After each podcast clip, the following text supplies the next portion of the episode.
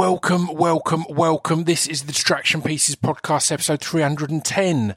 Um, thank you all for tuning in. Thanks for all the love for all the episodes so far this year. The Robert Eggers one last week went down a treat. I got a lot of messages from a lot of you who went to see The Lighthouse in the cinema um, off the back of that podcast and off the back of the Films of the Year podcast, which if you didn't catch the Films of the Year podcast at the start of the year, it's last year's Films of the Year. It's worth a look now because a lot of them are now up on Netflix or Sky or wherever else. So, um, yeah, g- give them a look. But this week's episode is an Ask Pip episode. I haven't done one of these, I reckon it's in about two years, you know. I think the last one I did was the one where I ended up um, crying in my living room on my own. Um, so there's that. Uh, yeah, hope you'll enjoy this. I won't ramble on too long as I get through a lot of questions. So um, hopefully you'll enjoy it and there'll be some some new information there. A bit of new information that some of you might not know is I've. Do you know I've got two podcasts? You know, a, a lot of you listen to distraction pieces, but I'm also one of the hosts on the Pod Bible podcast, and it's only a 20 to 30 minute podcast that comes out every week on Mondays and we talk to podcasters about their podcast and about their favourite podcasts. So it's well worth a look. We've had people like, oh, who've we had? We've had J- James Acaster and Ed Gamble. We've had all of the Gossip Mongers lot. We've had Russell Tovey. We've had Carrie Ad Lloyd. Uh, we've had Kate Thornton. We've had the No Such Thing as a Fish guys, the Football Ramble guys. Just, yeah, loads of really good people. Give it a listen. The Pod Bible podcast as said, the point of it being only a 20 to 30 minute thing is that you can kind of add it to your your regular l- listening rather than um, have it replace any podcast. Although if you are short of podcasts, obviously there'll be probably some recommendations there. Um, and we've done a load of episodes, so you could just download the whole lot and binge them quite comfortably. They're not they're they're evergreen. They're not time sensitive. So uh, yeah, go and have a look it's worth a look. The Pod Bible podcast, because Pod Bible, of course, is the podcast m- magazine that I do. I talk about it a bit in the episode, so I, I won't ramble on too much now. Um, SpeechDevelopmentRecords.com is obviously my web store. January is always a bit of a slow one over there. So now we're in February and you've all been paid. Feel free to go and share the love over at um, Pod Bible, not Pod Bible, SpeechDevelopmentRecords.com. And patreon.com slash scroobiuspip if you want to just donate a pound a month if you feel they're worth a pound a month. There's not a lot going on over there at the moment. I'm not going to lie. Um, but it's, a, it's, it's the point of it is that I don't do tiers. I don't do, if you pay £10, I'll do a dance for you. The point is, if you can spare a quid, that works out at like 25p an episode or 20p an episode. In fact, it's a dollar. So it works out about 15p an episode, if that.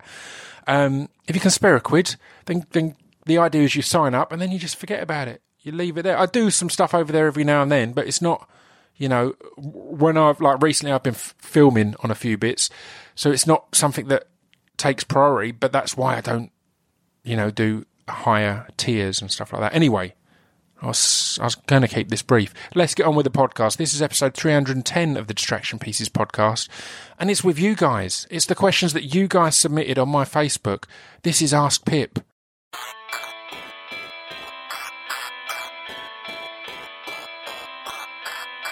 This piece of fiction is the intro to distraction pieces. This piece of is the intro to distraction pieces. This piece of fiction is the intro to distraction pieces. This piece of fiction is the intro to distraction pieces. Right. Hello, guys. Um, well, I'm a little bit. Um, this is already t- too much information, as the Ask Pips often can be, but, but I'm recording this post workout, so I'm a little bit breathy. If you find that uh, incredibly sexy, I'm going to answer a, a load of questions. Thank you so much for the absolute outpouring of uh, of questions. There was loads. Um, I had over 130 or 40, maybe over 150. I've gone through and marked the ones I thought were the best and deleted the ones um, I didn't like. Uh, or not that I didn't like, or ones I've answered before I didn't fancy. And I'm going to answer them. Um, not sure how long it will take. Again, I might some might be short answers, some might be, uh, be long answers.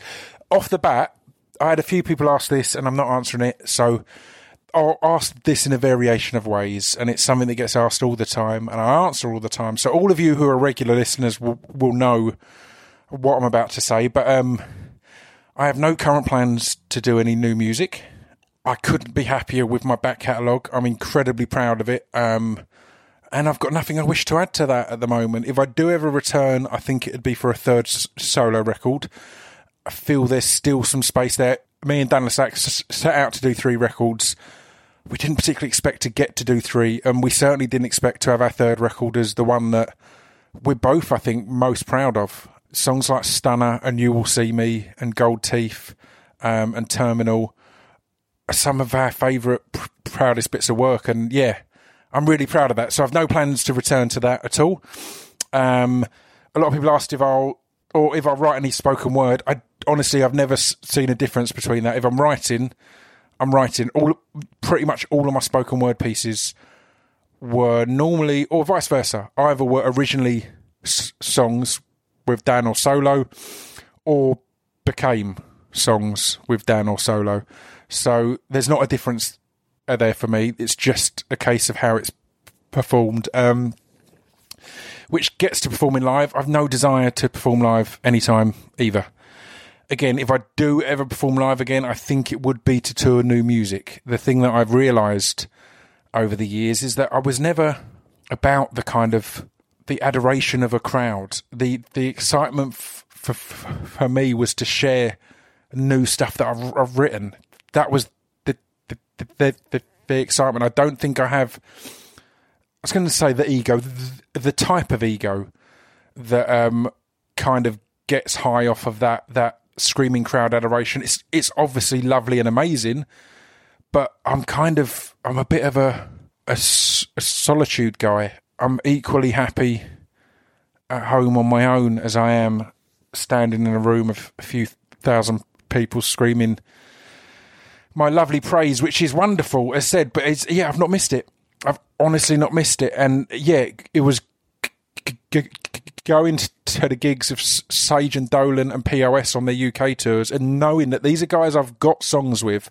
So if I jumped up and did a song, I'd get that hit of of of of feel good people telling me I'm great kind of thing, and I could do that and then go home. And I had no desire to do that. I was far more excited to watch these people that I adore do their thing.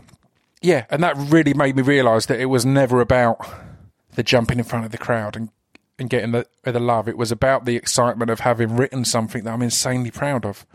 Um, and we'll get to bits of that later, I think. But that's that's that's kind of where I am now. I'm writing. I'm working on lo- loads of, of different scripts, which I'm insane, insanely excited about. Every time I record a good podcast, I'm insanely excited to get it out there.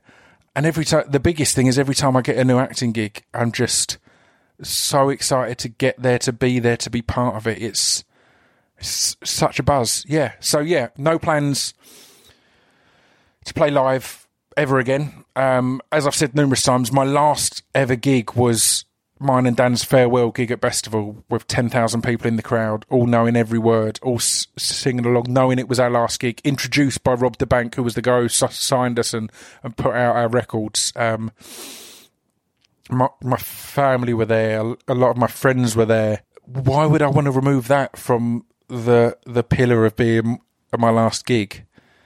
You know, that's that's that's a hard one to top. To get to choose when you go out and to get to go out on top. You know, our, our biggest festival season that we'd ever had, our biggest album, uh, commercially and, and, and critically. I think um, you can't you can't fuck with that, man.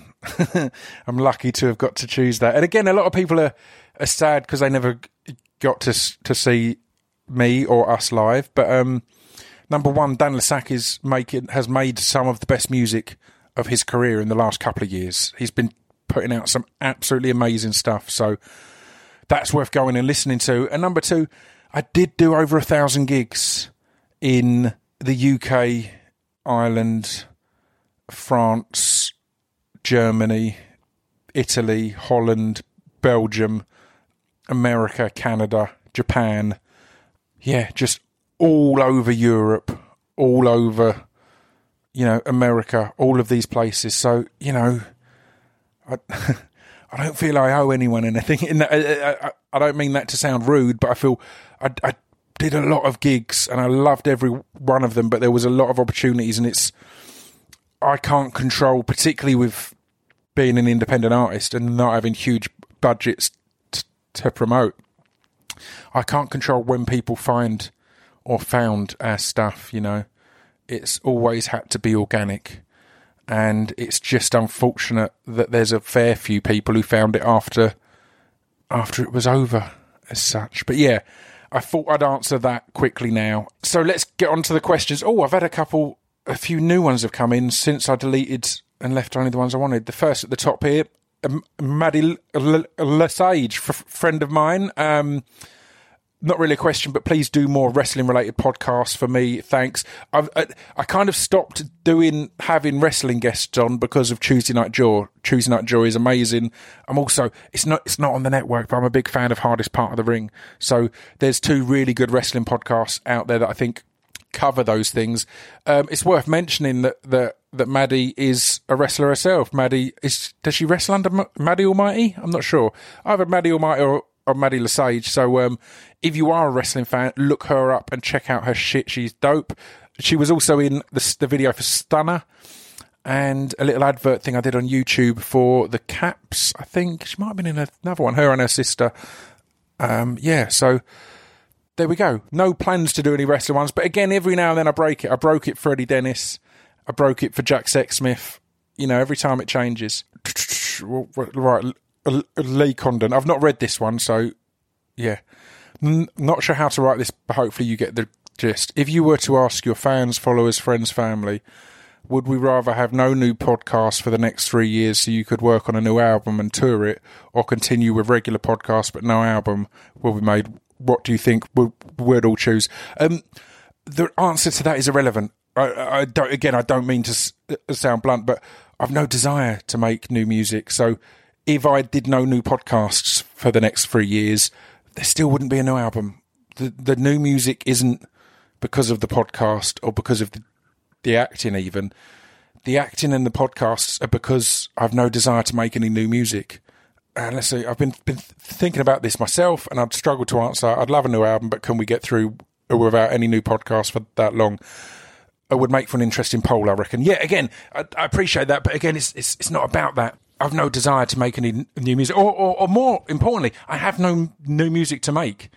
It's it's not like I'm I'm sitting on all this amazing stuff that I'm holding off or haven't got time to write. I mean, as you can see from my Films of the Year podcast, I watch on average hundred films in the cinema each year. I, I could not do that and get an album done time wise, but I've I've got nothing to, to add. I'm happy with. I had someone messaging me the other day saying, sh- surely at a time like this p- politically, uh, we need voices like yours more than ever. And it's like, well, no, I don't think so. Um, I think there's a, there's tons of amazing voices out there, and equally, stake a claim remains v- valid. St- stiff upper lip remains valid. Great Britain remains valid. Um, I've got nothing particular to add to that, particularly in song form. I've said, I've said my stuff. Get better in many ways remains valid. There's a lot of things in my songs that I'm kind of feel um, like they're broad strokes now. Um, but yeah, there's there's a lot of stuff that is is still there. I, I've just got nothing to add to it at this stage. So um, yeah, but that's a cool question. I like that it was c- kind of nice about it at the end. Um, it is one of those things, and this is something I've not talked about. Um, I'm so proud of what me and Dan le Sac did with our careers, and I love looking over the photos of our live gigs and even just the photos of us to, together. In fact, yeah, I, I'm going to go on a longer one here before I even get to any more questions.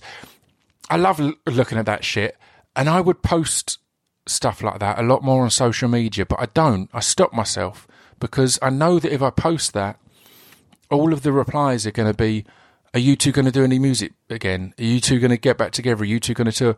And we're not going to, and that is, it's mildly frustrating f- f- for me. But but I know for a fact it's really frustrating for Dan le Sac because he's still producing amazing music. So and he has the str- struggles that we always had, but magnified of getting people to listen to your new music as an independent artist. As I've said, there's tons of people I hear from who didn't hear about our stuff until we'd stopped. And we toured for 10 years and we toured really hard. So, you know, imagine how annoying it is, it is if you're that Dan le Sac and you've been away in the lab for a week working on this amazing music and you come online and that guy you used to work with has tagged you in a photo and all the responses are when are you going to do stuff together again? And you're sitting there like well um, number one we're not. And number two i'm still doing loads of awesome stuff so maybe listen to, to that instead. And another thing i had someone message the other day saying are you and did you and dan have a falling out yo i, I feel closer to dan than i've ever f- felt at the moment i love that that that man with a passion um we see, see each other far, far less. Um, I feel like I hear from him loads because I listen to his podcast, Falling Forward, and I adore it. And I love hearing where Dan is in his life and and uh, and who he is because there's been a lot of changes over the years. And uh, you know, we never had a falling out, but hundred percent there was points where things were fractious because it's really hard. You, you watch any touring band talk. There's points when it's really hard because you're together all the time you're thrown into this thing as as a group. You're you're there's this person that you're seeing more than any member of your family or any of your friends. Um, and they're not a member of your family, and hopefully they're your friend. But at times they're probably not your friend either in in, in those those situations, and that goes both ways. You know, I know that um, I don't know. I've got a weird. I've uh, people who get to know me a bit better um, get to know I've got a, a, a surprisingly low self esteem, and not in a depressing way. I'm fine with it, but my assumption tends to be that you know people. I do people's heads in a bit, or I'm a bit much, or because I'm very, I'm very focused and driven, and very excited about the things I'm excited about. I'm very non-engaging on the things I'm non-engaging on. I'm not the most social of people, so my default in my head is, oh, I probably do everyone's heads in. Um, every now and then it'll be a cool night out, and it'll be fine. But in general, that's my default. And it, I, I, I'm I'm getting to learn over the years that that's not really the case. There's a lot of people who, yeah, I don't do the heads in. This is is gone weird. But the point of that I'm saying is, I wouldn't have been the easiest person to tour with. I'm not. I'm not t- t- talkative on tour. I will spend a lot. Uh, whenever we had a new person join the tour, I'd find a moment to say to them, "Look, I'm all right. Like if I'm if if I'm getting in the van and sitting there in silence, there's nothing wrong. I'm just not that guy. If if, if we're to be in a van together every day for several months, I'm not going to have those everyday needs to fill the silence. You know, I will happily just sit there. I'll put my headphones on, or I'll read, or at that point, I was playing a lot of Championship Manager. I'll go into my own space because I am quite a solitary person since I've stopped touring, I'll regularly go several days without seeing anyone, and I won't be depressed or miserable. I'll be happy as anything. It's just, yeah, that's kind of my default. But yeah, so the the main takeaway of this is I fucking love Dan le Sac. I've no desire to make any music with him or anyone, but you should all go and listen to his music. And I've no desire to, to step on stage again. I love where I found myself in this creative process that doesn't involve having to be in front of a crowd. Um, even though I, I, said I love all of those years of touring, I, the reason I wanted to stop when I did was that I'd loved every gig, and I was fearful that it was about to get to that point where I kind of stopped loving them, and it kind of became a chore. Um, God, we're, we're quarter of an hour in, and I've l- literally answered no questions. But Ben Fordham, have you ever thought about doing some SDR, that's speech development records underwear? also, do you know what your next merch will be? M- many thanks, Pip. I looked into it once, and genuinely, my big thing with merch is I wanting to make stuff that's cool as cool as fuck, but not going to be insanely expensive. And finding that that balance. The gloves are a perfect example of that. The gloves are the best thing I've ever made. The best bit of merch I've ever made. I couldn't be prouder of them, but they they cost a lot to make. Therefore, they have to be quite expensive. I think they're like thirty quid or something, which for a pair of gloves is it's a lot, man but they're really good quality and they're really good. And I wanted to make sure they were um, faux leather, so they weren't vegan, and they had all you know all the different f- fabrics, so they were vegan, all the different f- fabrics and all this kind of stuff. Yeah, if you're doing t-shirts, It's really cheap and easy because every band is doing that. If you're doing gloves, if you're doing swimsuits, if you're doing all the weird shit that I do, then my poor merch people have to find a manufacturer, we have to find a style, we have to find all of these things to have them actually made rather than you buy a load of cheap black Gildan t shirts and print on them. So yeah, that's kind of the tough thing there. I've no real plans of new merch at the moment. I was talking to the merch guys about some uh, some prints, some art prints. I've never really done posters and prints, and they've got an artist that they've been working with, and I looked at some of his stuff, and it was cool, and I'm open to it, but it's not confirmed. Um, but yeah, Shelley McLaren, Space or Dinosaurs from Bro- Brody, age four. The dinosaurs, I reckon. I like dinosaurs a lot. I don't know why there's not been dinosaurs in space vibe or anything in films and that. I know there has in old. There's some old drawings and stuff, but um, yeah, I've not got a good answer to that. Emily Vass, are you st- still a member on Suicide Girls? We used to chat on there many moons ago. Now, this is an interesting one because people might think, "Oh, that sounds salacious," um, and it kind of is. It is a website for, for, for naked people, but I don't think there's anything salacious about that.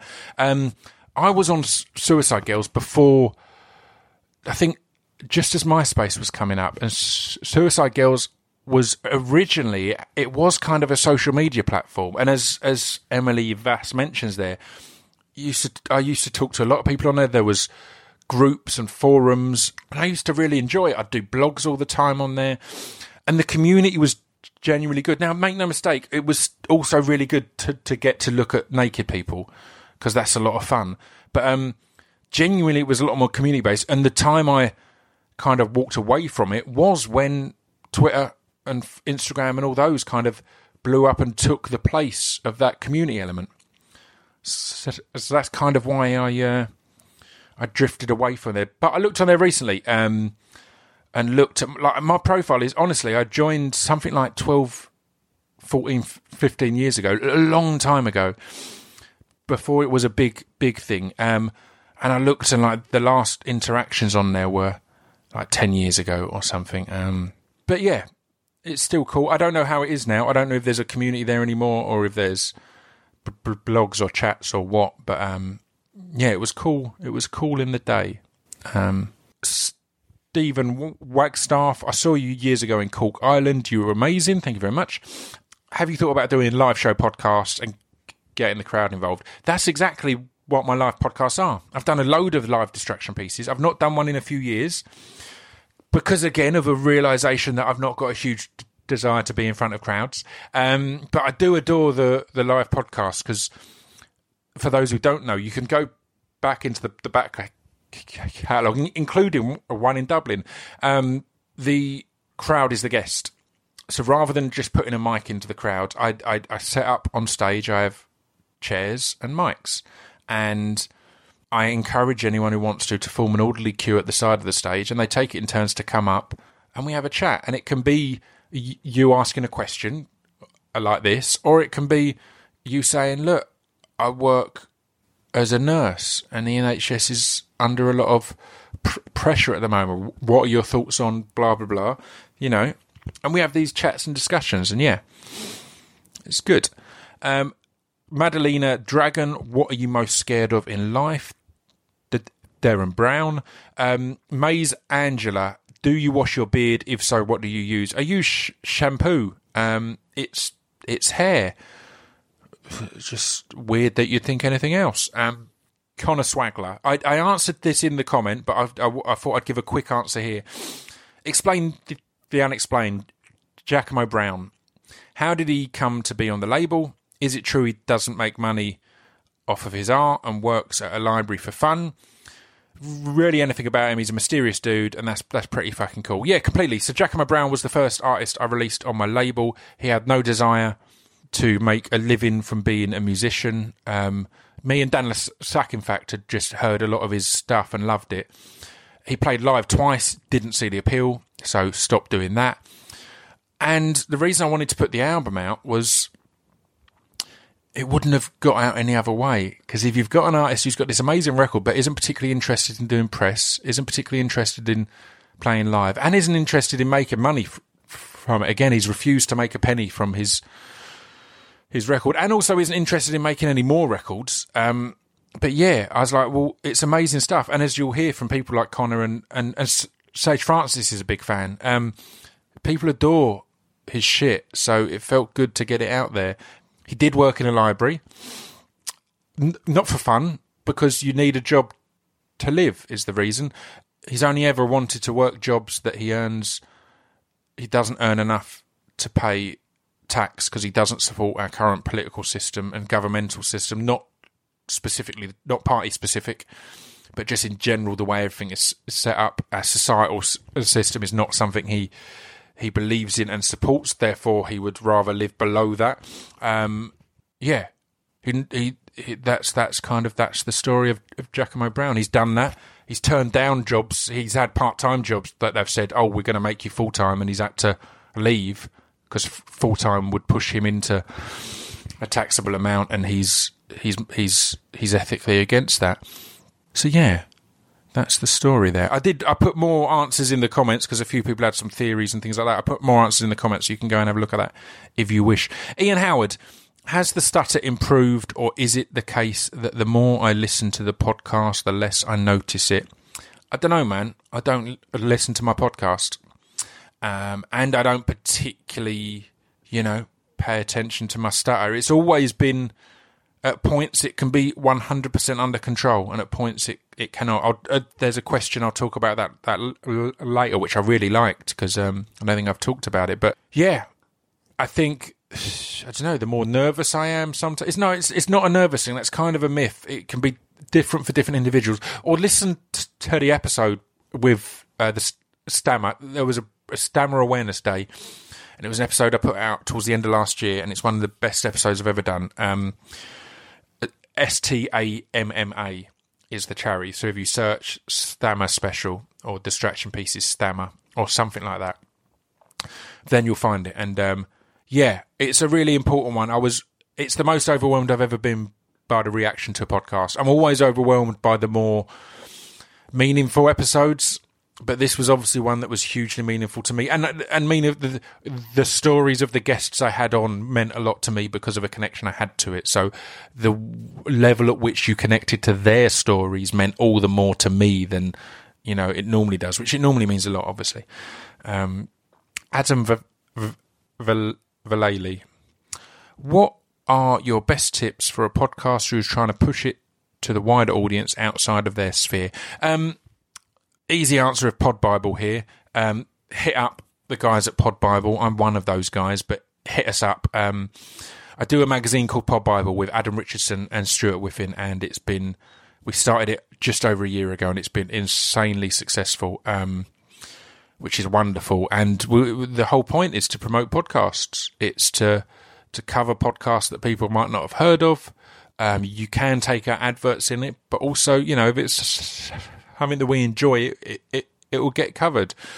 So yeah, I'd look at Pod Bible and I'd look at the different events that, are going on in this n- new year. We're launching. So as this comes out, the, the first episode of the year will have come out, or the first issue. It's a magazine. It's a magazine that's a physical magazine that will forty thousand copies will be going out with the Sunday Times, and it's also digital. But but but we'll also be doing a launch event for everyone. So you will have just missed this one if you're not already f- following. But there'll be a launch event the Monday of each one coming out, and it'll either be at King's Place or it'll be at Acast or it'll be at Spotify. And we'll normally do a live podcast record. The pod Bible podcast is also out. It's out every Monday. It's 20 minutes long. It's really easy to just digest. But the point of these live events is we're going to record a live podcast, but they're also a networking thing. We want as many podcasters and podcast fans all in the room together, but with the people from Acast and the people from Spotify, because podcasting is such a, solo or uh, not lo- lonely, a lone medium. You know, you can record it at home and then you send it out into the world, and there's no real interaction with the other podcasters and, and, and, and your peers. So that's kind of the point of these Pod Bible launch events. So yeah, come along to them. James McLaughlin, will we see you in any upcoming show slash TV series? Yes, you will. I I did a thing end of last year, a BBC s- sitcom that's coming out. I had a good few days on set for that, and it's it was a dream job. Um, and then I started the year with another dream job of a of, of a film. Again, handful of days on set, but man, the people I got to to work with and learn from, it's genuinely mind blowing. So um, I can't say too much about it, but yes, there's plenty to come. There's this is what I do now. I've mentioned before. I get annoyed when people are like, "Oh, I saw your cameo," and it's no, no. I'm I'm on sm- smaller roles a lot of the time at the moment because I'm new. But this is what I plan to do for the next thirty years. Um, so yeah, plenty more TV shows and films, hopefully. Oh, I also did. There's one that I can mention. I did a thing last year. It was only a day, um, so it's a it's one tiny tiny little scene, but but it's not announced yet. It's on a Netflix show um, called Letter for the King, to the King, from the King. There's a letter and a king, um, and that was cool to be involved. Um, I won't g- g- go into the reasons because it's a long, boring story, but it meant the world. Even though it's a small a small part. There are no small roles. There are only small actors, etc., etc. Yeah, so I was buzzing to do that, and there will be more, and there will be hopefully growing in, in size and, and, and, and challenge. Costa Gravaris. What's the greatest thing you want to achieve this year in 2020? Not necessarily in film or podcast, but something that you were dying to complete by this year. Um, I, I can't r- remove the film part of that. My my the things I want to achieve this year are all in film and TV. Um, I've got a few projects that I'm on the verge of being confirmed on or getting or booking. Um, and if I get any of them, it will blow my m- m- mind. So that's just hugely exciting to me. There's also probably two different scripts at the moment that are at the forefront that I really want to get finished. Um, I've got, I've written, I've got two scripts in development, actively in development. A short that, again, to get to do the short, if I could say who's involved in that, you know, you'd know why I'm so excited about it. So yeah, it's all f- film and TV based stuff that I'm writing myself and stuff that I'm just absolutely honoured to even be considered to be in the mix for.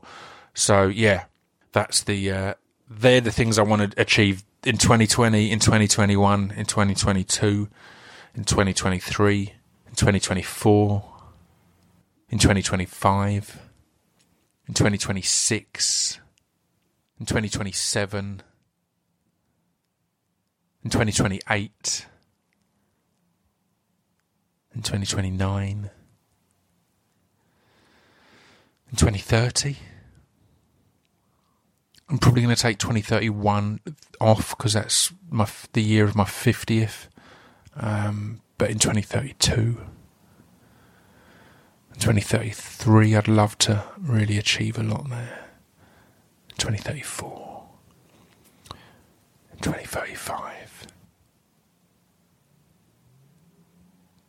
2036. Jennifer Lake, do you jog on the spot when you have a cold shower or do you just stand there under the cold water like an absolute weirdo? I don't j- jog on the spot. No, a lot of people know I, l- I love cold sh- sh- showers there. Me and Tim Clare talked about it a lot. Obviously, I had Wim Hof on and he's the master of this. I started having cold sh- showers a little bit, or after hearing about Wim Hof, a little bit before I had him on the podcast. So I've been having them for a good few years now. I tend to have them after a workout. I'll do a good workout and then I'll go and have a cold sh- shower. Initially, when I'd get in there, I'd be tense or I'd be trying to th- think of a song in my head to distract me. But now the point is that you're reveling in it. The point is that you get to a point where, where you're not running on the spot and it's not a punishment. It's what you're excited for. So I get in there, I take some deep breaths. I don't actually do the the Wim Hof breathing a, a technique because I can't remember it, but I should do. But I do control my breathing and I do get that under control and I step in and I allow the cold water to run over me and I allow it to just make just wake up my whole body and make every part of me feel alive and excited. Uh, Tim Clare said when on on speaking of cold sh- showers, he can't say that cold showers are going to solve everything, but he's never felt worse after one. and it's true. Just mentally, it's so good for me. Physically, I believe it's really good for me. Yeah, I adore them. But no, I'm not jogging on the spot because the whole point is that it's meant to be a. You're meant to be taking control of it. It's great if you're you're jogging on the spot at the start, but you should be aiming to get that that control. It shouldn't be a punishment. The the if if it's a punishment, then just stop. You don't need to be punishing yourself, man. You're, I'm sure you're a good person, Jennifer Lake. Um, but yeah, the point is that it should be a calm and controlled thing, and uh, yeah, I love it. V- v- Vanessa Ellis. Now, I think Vanessa asked a few questions, and I've liked a lot of them. I deleted a few, but I liked a lot of them. We know you never shy away from new challenges, but when was the last time you felt totally out of your comfort zone? How did you end up there, and how did it turn out? Um, again, it's an. I feel like this is just a podcast of me banging on about being an actor. Isn't every podcast? Um, but yeah, it's that. I feel completely out of my comfort zone, and I feel terrified at times. Um, l- last year, I had a period where I didn't book m- many roles, but I had some really good auditions and I was enjoying that and I felt I was developing hugely as an actor without even stepping on set, which was exciting to me, but I didn't want to rest on my laurels. So I've been lucky enough to to become friends with Mr. Tom Hardy, um, who's taken me under his wing somewhat after we worked together on Taboo. He's, he seemed to see him and Stevie Graham seemed to see something in me and yeah, have been just absolute legends and mentors to me. Um, and I spoke to Tom about it. I said, look, I've, I'm reading a lot of books on acting. I feel I'm developing loads, but I don't want to go stagnant. I don't want to, you know, the, the industry, again, Stevie has been one of the best for this, of him revealing that after he did This Is England, he didn't book another gig for over a year. So I know that that's part of the industry. But at such an early stage, I was like, well, I don't want to go, I don't want to miss anything. I don't want to go stagnant. So yeah, I spoke to Tom and he recommended um, a guy who used to teach him. Um, so I went along to his classes, and the first class, it was terrifying because it was b- beginners and intermediate, and the theory of it all is w- wonderful, but it's a lot. If you've not come from an acting a drama school background, it's a lot. But I loved it. I really liked it. But th- that first class, in the first half, my thought was when we go to the break, I might not come back after the break. I'm I'm so out of my depth. I can't do this. This is terrifying but then it went on and it, uh, you know, I got a little bit more relaxed and then the, the second half started and I was sitting there saying to myself, because you've got an option in these classes to get up and do something and then he'll give you feedback and then tell you how you can apply it, the mechanisms he's teaching and stuff like that. And I kind of said to myself, look, if I don't get up and do something, I know I'm not going to come back n- next week. I know I'm going to bottle it. It's too much. I'll overthink it and I'll find reasons to not come back. So I got up and did a piece. Um, it's a thing that I'd been writing and working on at home, and I did it. And he, as he does after all of these, he says, "Okay, and how do you feel now you've performed that in front of the class? Kind of how do you feel that? When is there anything you have learned from doing it here versus doing it at home?" And I said, honestly, I said I felt how it went. I felt I was sh- sh- shitting myself and focused 100% on not letting everyone here know that I was shitting myself. And then we discussed that. I won't go into tons of detail. We discussed, you know, what the benefit of that was, how that added to it, how it subtracted from it. And yeah, it was cool. And then I went back every week for that. That was a six week course, I believe. And then I, I, I wanted to start that course again, but he suggested he wanted me to move up to the intermediate advanced course, um, and I did that. I did that for six weeks. Um, didn't miss a single. I was the only person on both of those courses who didn't miss a single week because I'm a nerd for this shit, man. Everyone's busy, but I, I made it a priority. I, I, I would get home from because it was in North London. I'd get home from these things at around midnight, and I had one that that we had a Pod Bible launch the next day. So, so I had to be up at 5 a.m. to be in London at 6 a.m. to hand out pod Bibles. Um, that would have been a good reason to skip that class, but nah, I'll just I'll skip the sleep bit, thanks. Um, so yeah, that was really scary, really out of my comfort zone, and that's kind of the case on every acting gig I've had so far. I feel really intimidated, and then I tend to get there, and it tends to work out, and I tend to have prepared enough, and yeah, it's fucking cool, man. Where are we? We're at 40 minutes and I've answered about fucking three questions. M- Michelle Woodward, people always want to know something. I want to ask you how you are. Um, what do you do to take care of yourself? January is a gloomy month. What could well, uh, we could all do with a bit of self care? I'm good, thank you, Michelle. And as said, it's been oh, it's been an amazing month. As you know, I can't talk about it in detail, but I got to start the year with Uh, only a few, as said, only a few days on set, so that's going to translate to a few seconds on screen. But I had some dialogue, and it was on a project that is it's mind blowing to me that I get to be involved in, and I got to be on set. And typically, as I bang on about all the time, I kind of got to hang around and watch the other people work. And this, two of the actors I was watching a lot are two actors that I've adored for many, many years and had never met before. So yeah, it's it's just a dream. And then when I finished that, I I literally I wrapped on a Monday, and I was like, cool. I've got a short film that I might be doing. I've got some writing I want to do. I've got a few potential irons in the fire, and then I got an email asking me in for a casting for literally another film that I would kill to be involved in. Um, and again, I might not get that, but it's just mean it's just meant that January has been just me feeling really overwhelmed and grateful. And and, and positive as said as as I mentioned I did have this year or over a year it might have been stretching towards 2 years of not really feeling I was smashing auditions and feeling I was improving so much as an artist. But as an artist I sound like a cunt. Um as as a as an actor as whatever but not getting the gigs. So to end the year on a BBC sitcom working with someone that I absolutely adore and working on a script that I think is mind blowing, um, hilarious, but also powerful and wonderful. And the character I got to play in that cracked me up. So ending the year on that, and then starting the year on this, and then you know even having even getting to go in for a casting on this other one that again is it's it's a director that literally I've watched everything he's done and adored it, and uh, yeah, it's pretty fucking cool but thank you, Michelle. Um, and also, I have taken time. I've mentioned I mentioned on the on the drunk cast.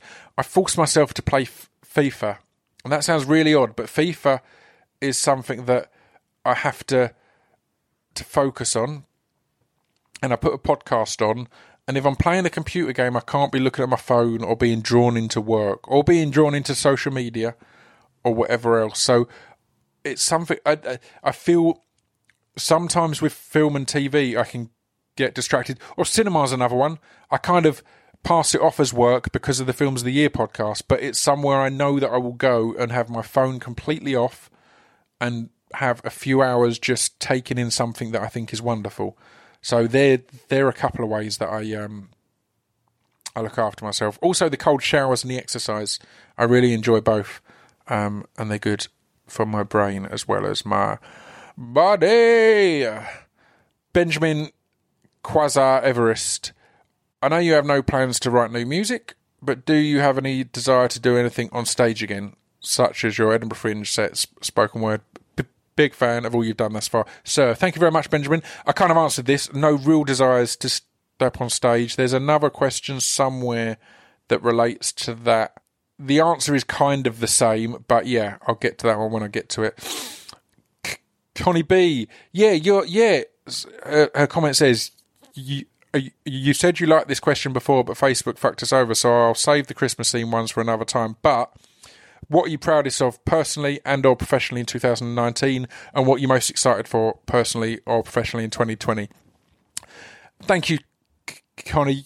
Yeah, I was going to ask, answer this on the drunk cast and it vanished. Um, again, it's boring, but I've just talked about it. As I said, ending the year on a sitcom that involved some actors and writers and performers that I adore, and starting the year on this film, it's hugely exciting. Um, and yeah, as for the year ahead, excited for for any potential r- roles. The things I've got kind of in my head that I'd like to get, it would mean I'm working constantly and going from gig to gig to gig. So they they won't all come through, but, but the excitement that they're not just pipe dreams. The excitement that all the ones I'm currently thinking of that would mean I'm working every month essentially are all ones that there's some kind of conversation going on, you know? And again, I, I know how this industry works and I know that it half of them aren't going to have, more than half aren't going to happen, but it's pretty cool to be in the mix there. Um, Ian Walker, having turned your hand to music, acting, photography, and podcasting, is there another medium you fancy trying your hand at? It's script writing. Yeah, I'll keep that brief because I feel like I've just spent a whole hour just talking about acting and stuff like that. I haven't because I talked about the Dan stuff and all this other stuff, but still, script writing. And I'm writing loads of scripts and I love it, and I feel they're improving. Joey Burrows, we've had no whimpers and no nimbus. I feel this is a trilogy in the making. Please tell me I'm right. Um, only reason I, I left this in there, I said I've still no plans to make music, but both no nimbus and no whimpers came unexpectedly. So they came at times when I had no plans to write music at that moment. They came in between records. They were songs that it was the first one, No Nimbus. It was a, it was an experiment. I was in a, a low place, and the challenge I kind of set myself. I heard a song, and I started to think of lyrics to go over the top. It was a Grimes song, and I wrote them that that day, and I recorded them the next day, and then I hit up my mate Tom, um, and said let's do a music video, and he wasn't available, but an, another Tom was. So basically, I heard a song, wrote, recorded, planned a video, shot a video, edited a video, and had it all online within a week. And it meant the world because I was in a low place where I didn't feel or I, I feel I'd had my self worth somewhat stripped, and it was a nice reminder that I'm all right at stuff. you know what I mean? I ain't shit. To go right, here we go. Here's something that didn't exist in any form a week ago, and now it exists and it's out there, and it's got a video that's th- thought out, and yeah, and the same was with no whimpers. Um, that was all within a week, and that had like choreography in um, the amazing people at I Am Epic, which is a talent uh, group agency, um, helped me out there with some amazing people. So yeah, that was pretty fucking cool. Matthew Moore, you've occasionally talked about our broken political system. If you could start from scratch, how would you organise our democracy? Assuming you'd stick with democracy. Stick with is an interesting term. Uh, what kind of fucking democracy is this? I think there's tons of options. I don't think democracy is is the only option. The example my brother used to give is on Wikipedia alone. There's something like th- th- thirty-two di- di- different kinds of ocracy, and then there's many different kinds of democracy. Is it Greek democracy? I believe was where uh, it's kind of like jury duty. So everyone has you get called up, you know, to have six months. No, Greek democracy was everyone has a say and it's all a vote. But there's kind there's democracies. I can't think again. It's not something I, I look in, into loads. I'm no political expert, which is why I don't really have politicians on the podcast or anything like that because I think we need more experts rather than more opinions. So yeah, there's a form of democracy. I think it's great. I think me and Russell talked about this on the first ever podcast, but um, there's a version of democracy where it's kind of like jury duty, and that sounds silly, but it it eliminates any chance of corruption because you're not there long enough to be corrupted, if you know what I mean. And it means that we would get a genuinely a broad, a broad thing because people in control, you know, it wouldn't work if the people who get in change everything immediately and then someone else is in next year and they change everything immediately. It's what we have now with with the two party system essentially is uh, one party spends their time in charge trying to undo everything the other party did, and then at some point the other party get back and they spend their time trying to undo what the other party did, and it's just a stupid cycle. Um, yeah, I don't like our political system. I don't think we've got a true democracy. The voting system is is weighted and ridiculous. The the the the fact that it's essentially a two party system is ridiculous. That we have to choose either Labour or Tories, and no one else really has a shout. Yeah, I think it's a mess. I'm not saying I've got the answer, but um, I'm saying it's weird that we only that all we think of is democracy is the only option. It's like a lot of people will be listening now, going, "Well, democracy's the good one, right?" It's like, well, what are the other versions throughout history? And we generally, do, I don't know all of them. I don't know most of them, but it's weird that we've just bought into that that thing. Anyway, fucking politics. Scott Jameson. What time we're at? We're at fifty minutes. Not bad. Not bad. Scott J- Jameson, I have a question for you. I've had for ages, and I'd love to get an answer. Distraction pieces, not the podcast or the podcast network or the book, but the album. Why? How did you come to the idea of a cover? I love b- both versions as they f- are both so different. The original feels like a young woman discovering her own sexuality, whereas yours sounds like a dirty one night stand. Like I said, both great, pretty ballsy artist to cover too. I had a cover on Distraction Pieces of Feel It by Kate Bush. I don't feel again. It's it's interesting because I don't feel it's a dirty one night stand in in our version. I had a singer called N- N- Natasha Fox, who's one of the best singers and humans I've I've I've ever had the pleasure to to to spend time with. She's wonderful, and yeah, it's for reasons I won't go into. I've had to l- listen to distraction pieces a few times recently. In fact, fuck it, let's go into it. A, let's announce I'm doing a repress of the vinyl, a, a, a limited edition. think it's going to be transparent, glow in the dark vinyl. Haven't announced this. Just decided it's announced. It's it's coming out at some point this year.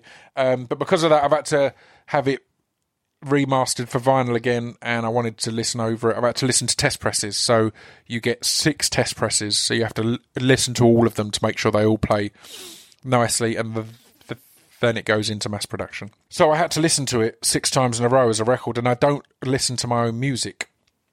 So therefore, for example, there's songs on that record that I've not listened to since 2011 when it came out because there's songs that I didn't play live. Now, if I played them live, then I will have obviously heard them. I've not listened to them, but I would have heard them on stage, you know, for a year or two after that.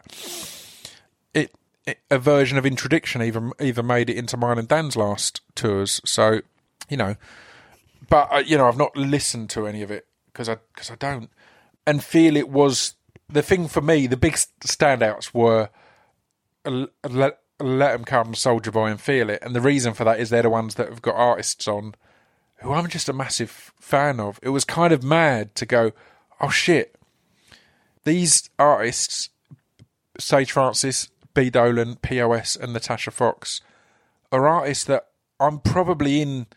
I've got to be in the running for biggest fan. You know, they all happen to be people that I'm now lucky enough to call friends and s- some of them I've released their music on my label and stuff like that. But at the end of the day, I'm a huge fan, and there's certain songs of all of them that I adore. Yet there's this little area of their back catalogue that I never really l- l- listen to because it's on my record and because I'm on it and I don't like uh, listening to my own stuff. So they were the highlights of going, oh man, POS's verse is so good. Bad times coming, bash up a castle. I know the zookeeper line 'em up, lines on them. Um, all of that, and then yeah, the the real highlight was at the end because I kind of forget that we did feel it, and I'm a huge Kate Bush fan. So the fact that it's a Kate Bush song, and then the fact it's got an artist like Natasha Fox, who I just think is amazing, that was cool to listen to. And yeah, I don't see it as uh, I don't see it as a dirty one night stand song. Number one, I don't think there's anything wrong with one night stands. And um, Andrew, what's his name? Andrew Day, Andrew Scott, um, the sexy priest in Fleabag, and uh, the baddie in Sherlock. He discussed this on How to Fail with Elizabeth Day. That people who are gr- grown ups are allowed to do what they want, and there shouldn't be this shaming. And he spoke about how he's had w- one night stands or casual sex or whatever you may want to call it that's been hugely important in his life. You know, it's meant a lot. Just because it's a temporary thing doesn't mean that there's not a huge moment there, or you know, there could be a life changing feeling or experience in that that happens to not turn into a long term relationship, and that's really easy because it's really hard for things to turn into a long term relationship. So, yeah, I really l- liked his conversation there about that. How how we need to reframe what we see as, or what we talk about respectfully and what we talk about dismissively, because I believe as grown ups people can do what they want. If a young lady or a young man wants to be single for their whole life, I was going to say for a period of their life, but for their whole life, for however long they want in their life, then they're allowed to. And if they want to have sex with people during that period, as long as everyone is in on w- what the situation is and what the parameters are, there should be no shame in that w- whatsoever. And so, some of you will be listening now thinking, yeah, but you should really get into a relationship and settle down. No, you should. That's fine that that's right for you, and it might be right for me, and it might be right for other people, but it doesn't have to be right for everyone, and there shouldn't be shame in these things. Um, so yeah, I see that again. I write, I perform all my songs as f- f- fictional narratives.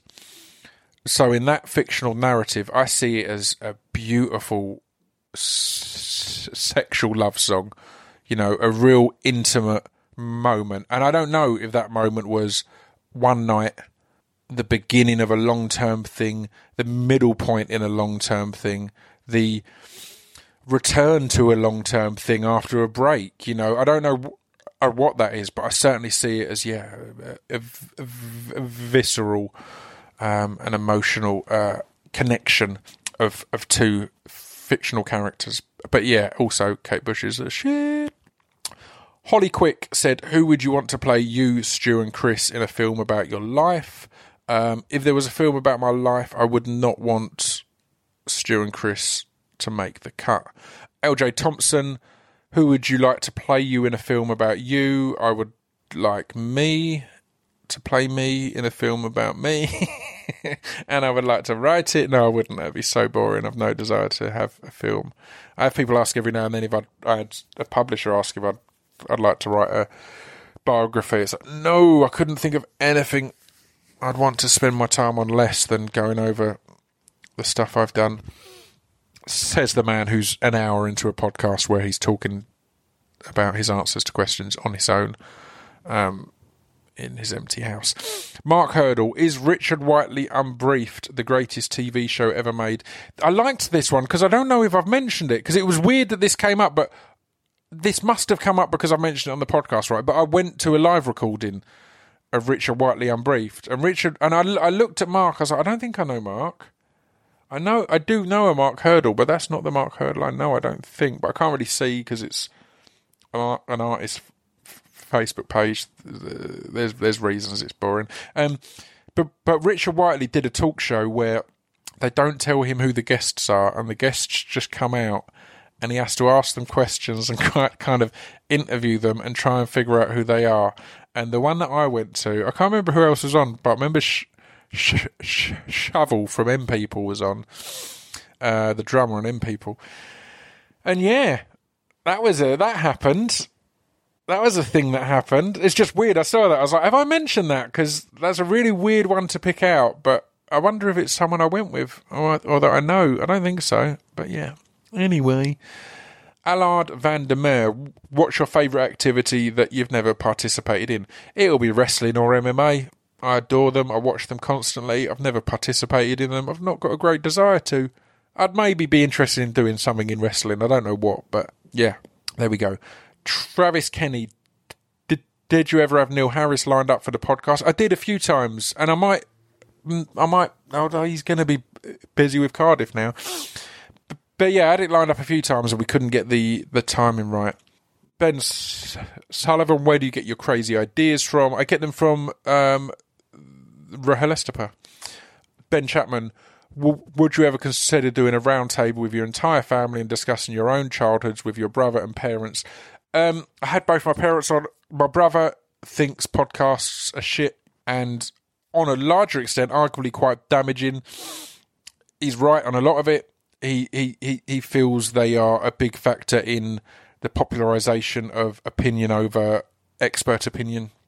Um, people will talk for hours on a subject they have very little knowledge on. Um, I'm a big fan of Joe Rogan, but Joe Rogan can be one of the most damaging on that. That they'll get into a big discussion on something that, that, that they've not properly researched, and because he has tens of millions of listeners, they will then think t- take it as gospel and take it as and because Joe is very intelligent, but he, he doesn't know everything. No one does. They they're only only human. But yeah, I think that's a big thing. The damage of podcasts. So yeah, my brother will.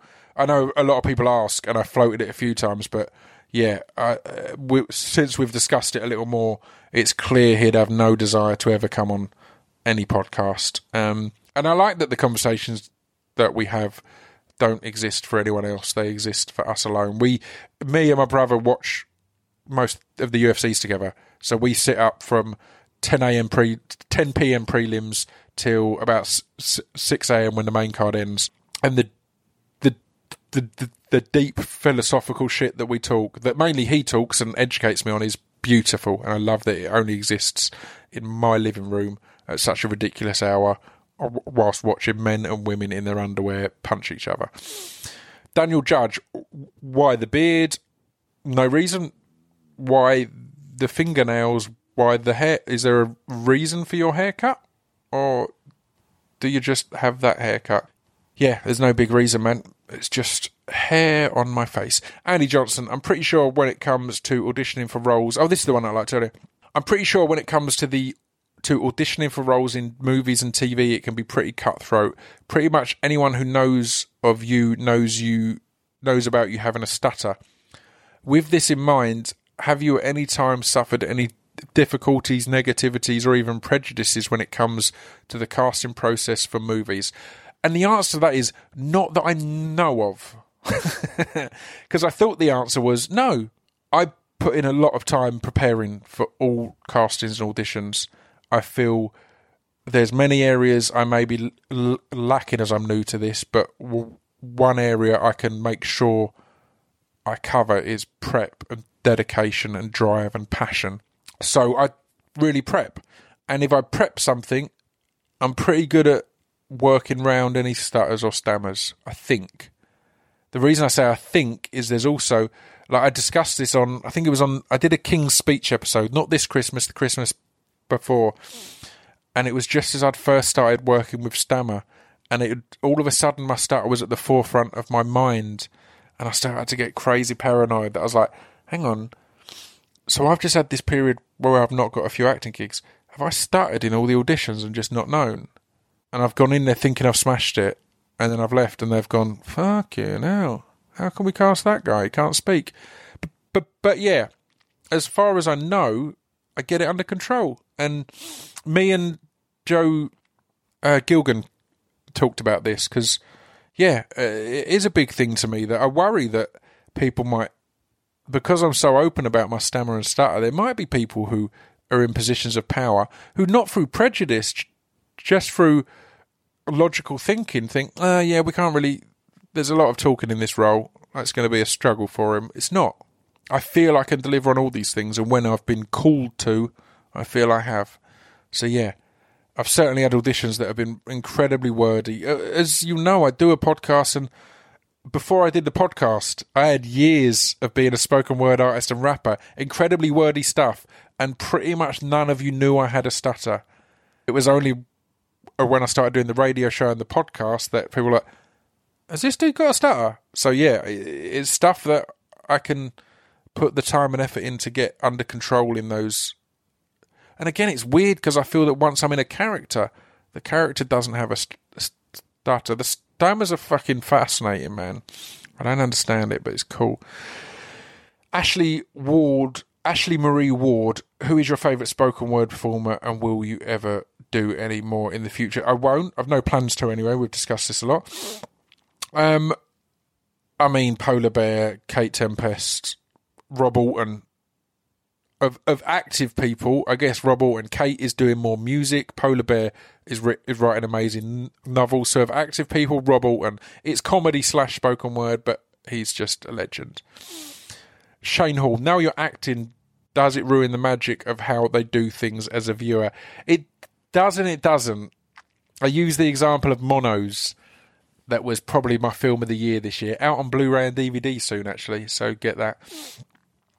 But I remember I watched that in the cinema, and there was excitement and joy of what I watched, and then there was a second wave of excitement and joy of how the fuck did they manage to make that and get those performances in those conditions? And yeah, but it is the, there is an element of that. I'm pretty good at switching it off, but there is an element of that. W- w- once you've existed a bit on set and behind the scenes, yeah, you're like, all right, this isn't a natural flowing thing as it looks. But yeah, V- V- Vanessa Ellis again. Did you ever play golf with Beef Johnson? If so, or Crazy Golf or with Beef? If so, who won? No, we never got around to organising that. We need to ch- ch- chase that. Matt Penny, beards, fad question mark. No idea. I had a beard before they were popular. I've still got one now. So yeah, uh, I don't know. I don't keep too up on trends, but again, I'm sure they're a fad. I'm sure everything's a fad, right? Every haircut. Yeah, I don't know. Um, I'm skimming a bit now because I don't think I've got enough, or I don't want to do t- a two-parter, but um, I reckon I can. Uh, I am over an hour, so I don't want to go too crazy. JNRLTTL, is that a name? If you weren't a pop star, w- what would you be? Number one, thank you so much for th- even thinking to, to refer to me as a pop star. Um, I don't think I've ever had particularly pop. I, I mean, I've been in the charts. Uh, what would you be? The, uh, the answer to that is an actor because I stopped doing music s- six years ago to focus on acting, and podcasting is what I'd be a, a, a podcaster, an actor, and writer. Uh, what is your favourite colour? Probably black. Do you like Eminem? Um, uh, I, I don't. I've not en- enjoyed him in a while, and anytime I do enjoy him, he or uh, anytime I think, oh, is this is he coming back to being great again? He drops like the word f- f- faggot or something in there, and you just think, oh no, he's just incredibly lazy in that manner. So yeah, but I'm not having to go. He's he's doing what he's he's doing. I don't listen to tons of music anymore, man. So you know, is what it is. And Michelle Boyd, if you had to choose between Pizza Hut or Domino's for the rest of your life, who would it be? Um, probably kill myself. Joseph Frank Mears, favourite overall WWE pay per view. It's always the Royal Rumble. I tag, I mark this one because I'm recording this the day after this year's Royal Rumble, and it was wonderful. I loved it. I love Royal Rumbles because I love wrestling and I love counting down from ten to one. So yeah, and I thought both the men's and the women's uh, one this year were superb, beautifully written, beautifully played out, beautifully executed. Loved it. Guy McDowell. Are there any techniques or tricks you have to help with your creative output, e.g., brainstorming, visualizing yourself being creative and productive before you begin work on a project, using a Pomodoro timer? I don't know what that is. Any little tricks that you think have helped your creative workflow? Not massively, but I do find having a few things on the go at once normally helps because I feel there's nothing that helps me complete something more than having another project that I don't want to start work that I don't want to work on. So I'll be working on this one. Allowing it's a balance of discipline and and I always thought it was just about discipline. S- sit down and write this and that. I think it's a balance of discipline and respecting the importance of l- l- leisure. Expect respecting the importance of letting ideas bubble. When I, I get insomnia a fair bit, and the insomnia I like is the creative insomnia when there's an idea in my head that I can't stop thinking through. So I'll get a lot of my planning and prep f- for a day's writing the night before, and that's fine. Again, if you don't get stressed over it, that's fine. I'll lay there thinking over all of it, and then the next day I'll have to get it out on paper so that I can sleep the the next night. So yeah, but yeah, I've not got any great clues or tips. I think at times taking the pressure off. The first script I properly wrote that got optioned by Warp and got a lot of hype and excitement. I went away to Sheffield to write before there was any talk of Warp being involved. That's just where I happened to be setting it. Um, I went away there to write, and I had three days there, and I got fuck all written. But I walked around a lot, and I th- th- thought a lot, and then I came home, and the next week, probably in the first half of that week, I wrote the whole script. And if I'd got stressed out about the fact I'd paid for three nights in a hotel on my own, hadn't told anyone I was there, I wasn't socialised, I wasn't hanging out with people, I paid for this, and the point was to write, and I didn't get my writing done, or I didn't get enough done. If I'd beaten myself up over that, then it might have killed the project. But the fact that I was like, all right, well, there you go. And then I came back, and yeah, it all flowed. Angelina Lineker, in the podcast last year, I think maybe with Danny Boyle, you mentioned Ed Sheeran had a tough time on set in a previous film. Uh, I'm guessing it was the Bus Execution. Yes, it was a TV series. Can you talk about or what happened? I can't remember what I said there. He didn't have a, a tough time, but it surprised him. It was harder than he was expecting. He's Ed Sh- Sheeran, so he's doing a million things. Um, and because I know Ed from back in the day, the night he arrived, the night before his first day on set, he texted me at the hotel and was like, "You about? Let's have a drink." So came down and met up with him, hang out. And then I know that he went on set and he, struggled on the first few days because he's not had acting training, and neither have I. But because it was a bigger focus for me, I had had time to really make sure I'd learned my lines, make decisions on my character, make a lot of choices. And I think at that point, he was flying in from one country after doing MTV awards and doing this and that. He probably hadn't had the time to dedicate it that he would maybe have liked. And again, I'm not saying that as a laziness thing, just hadn't physically had the time he would have liked. So when he got on set, the dialogue wasn't always there. He didn't have it quite down. And the pressure's on because you're working with people who, who live for this, you know, who don't care who you are or where you're from. They live for this and they do this day in, day out and have done for their whole lives. So I think the first few days he struggled a bit in that respect, but then it kicked him up the arse, man, or it, sh- it shook him up, and it meant that when he was in again, I think it was a couple of weeks later, he seemed on it, and he seemed like you know he'd really he'd found out what he needed to do, how he needed to prep, and uh, yeah, that's it. So if it came across as a dig at Eds, it, sh- it shouldn't have, but you know these things happen in MMA in podcasts. Ben Montgomery, act, right or direct? Yes. Um, at the moment, I choose act and write over direct, but that's because I've not learned that yet, and I, I plan to learn everything in this industry, whether or not it's to use it. You know, I think the beauty of these things is learn. I did this uh, with touring. I learned every element of touring to make me better at the one element I had to do, if you know what I mean. And I think that's the same in this. Toucan Steers, Cowton, would you ever release a book of standalone poetry? Nope. I've never really written poetry. There's a massive difference between page poetry and stage poetry or performed poetry. And I respect that difference. I always wrote my stuff to be s- said out loud. Um, the bulk of it I recorded. The rest of it, I'm kind of happy with the idea that it only exists, existed in those rooms at those times. Um, so yeah, I did a, a graphic novel of poetry because I felt that was an interesting middle ground. So that's called Poetry in Commotion. Um, we did three, two or three print runs, I think, and they all sold out. But it's you know it's probably around in places. But yeah, that was cool. Tom Comey Code Guri. How do you stay grounded? Um, I live in the same town I've always lived in, and I think that helps because it's not always the nicest of towns. As you will have heard if you heard the the Films of the Year podcast and heard that I got broken into the night before New Year's Eve. And it wasn't nice, but you know, these that isn't something that keeps me grounded. But I think having remained in the same place all this time helps and just being really into creating rather than any of the of the other side of it. I don't know. I, I may have not have stayed grounded. I'm sure I've drifted up and down that that gradient over the years. But yeah.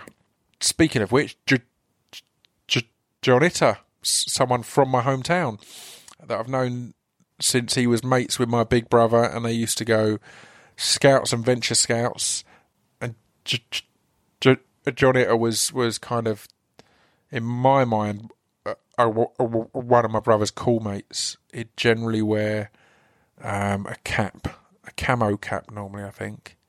I love John, good lad. I ain't seen him in a while.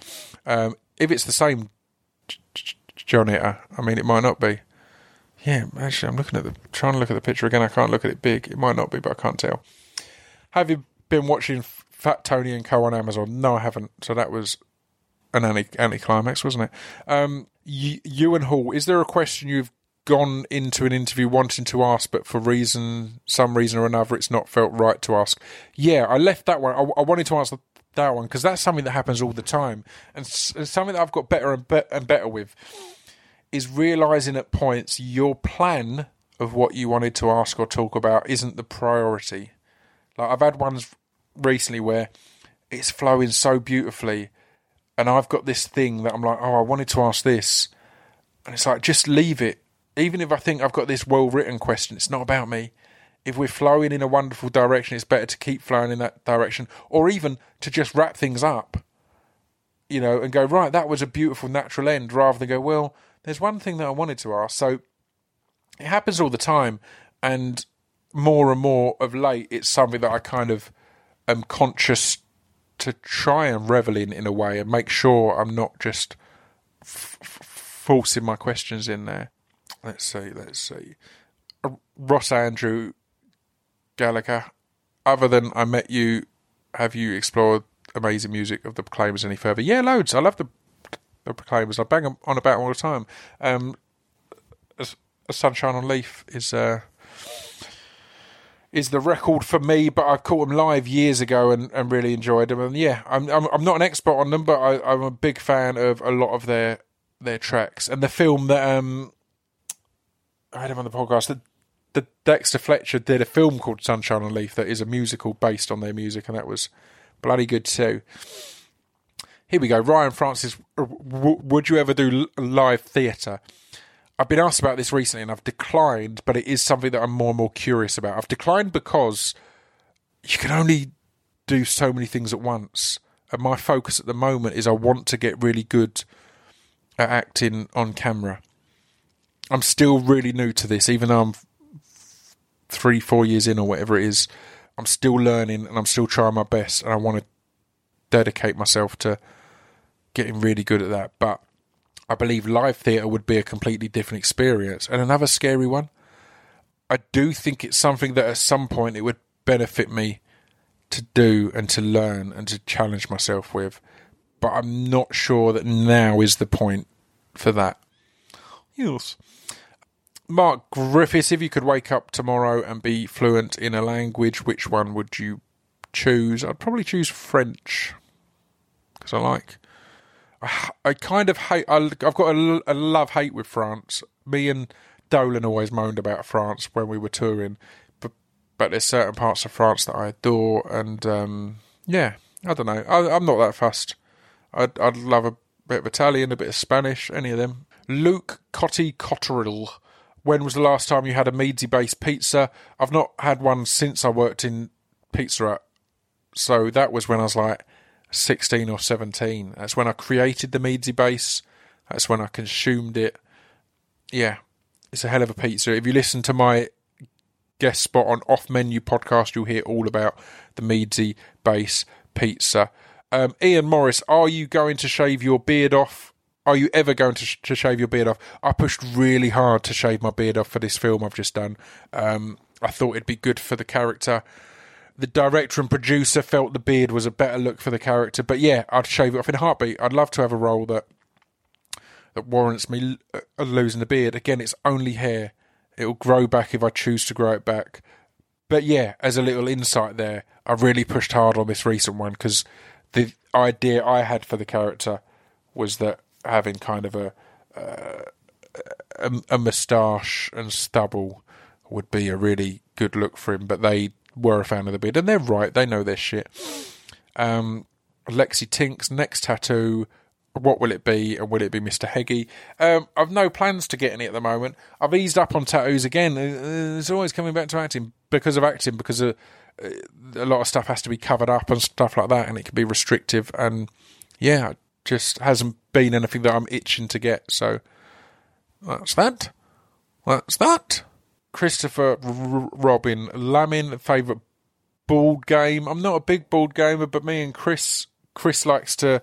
Chris Glasson, he likes some uh, War War Warhammer Warhammer Warhammer Warhammer. Um, he likes to play Warhammer. Um, Warhammer. Um, and I he came round and we played Blood Bowl a couple of times. I enjoyed that, so I like a bit of I like those things. Part of the enjoyment is that Chris really cares and I don't, and I really enjoy that because he'll spend ages on his move, and I'll still be considered, but I don't care if I win or lose. I'm not a competitive person, and I know that secretly winds him up a little bit. Adam Donald, why were you recording with Wes Borland and why can't I hear it? Uh, me, Wes Borland, Danny Lohner, and Travis Barker were working on some stuff like back in 2013 or something, man.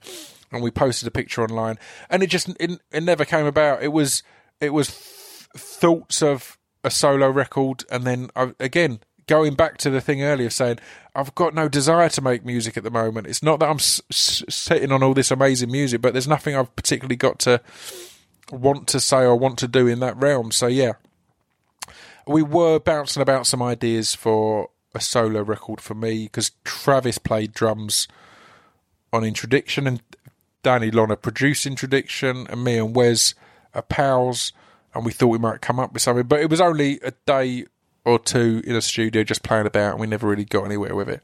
I should wrap this up. J- Jordan Robinson, simple one from me, my friend. First of all, big up Jordan.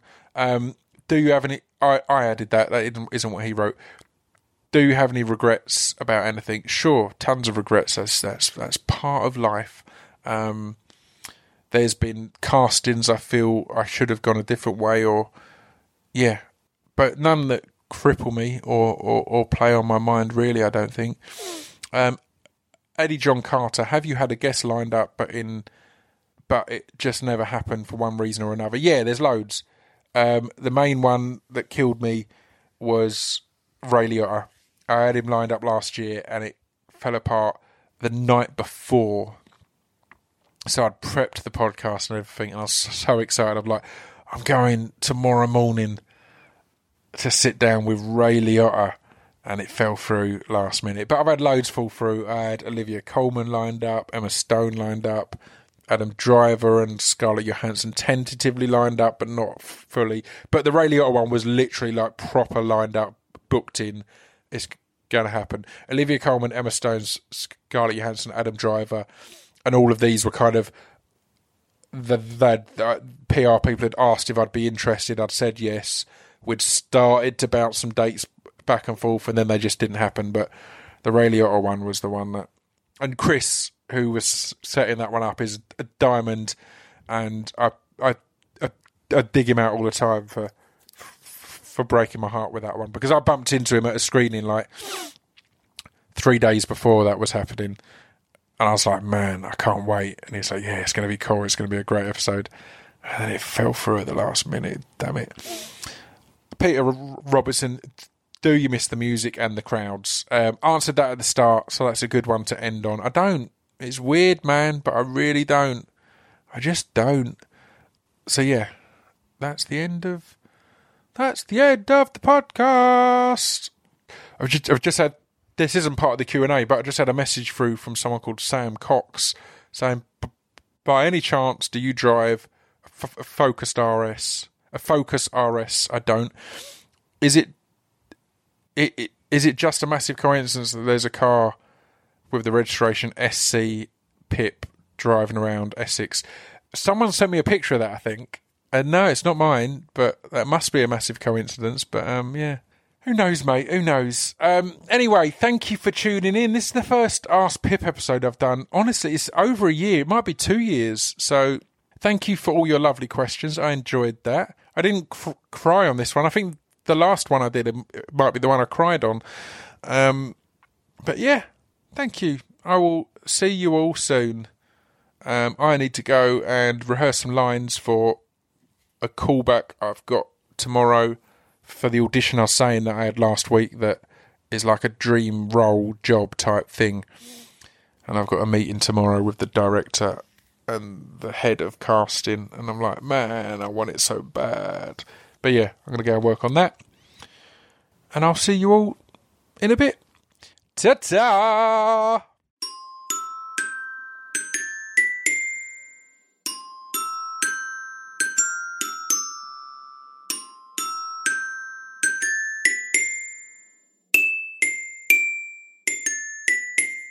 You've been listening to Scroobius Pip's Distraction Pieces.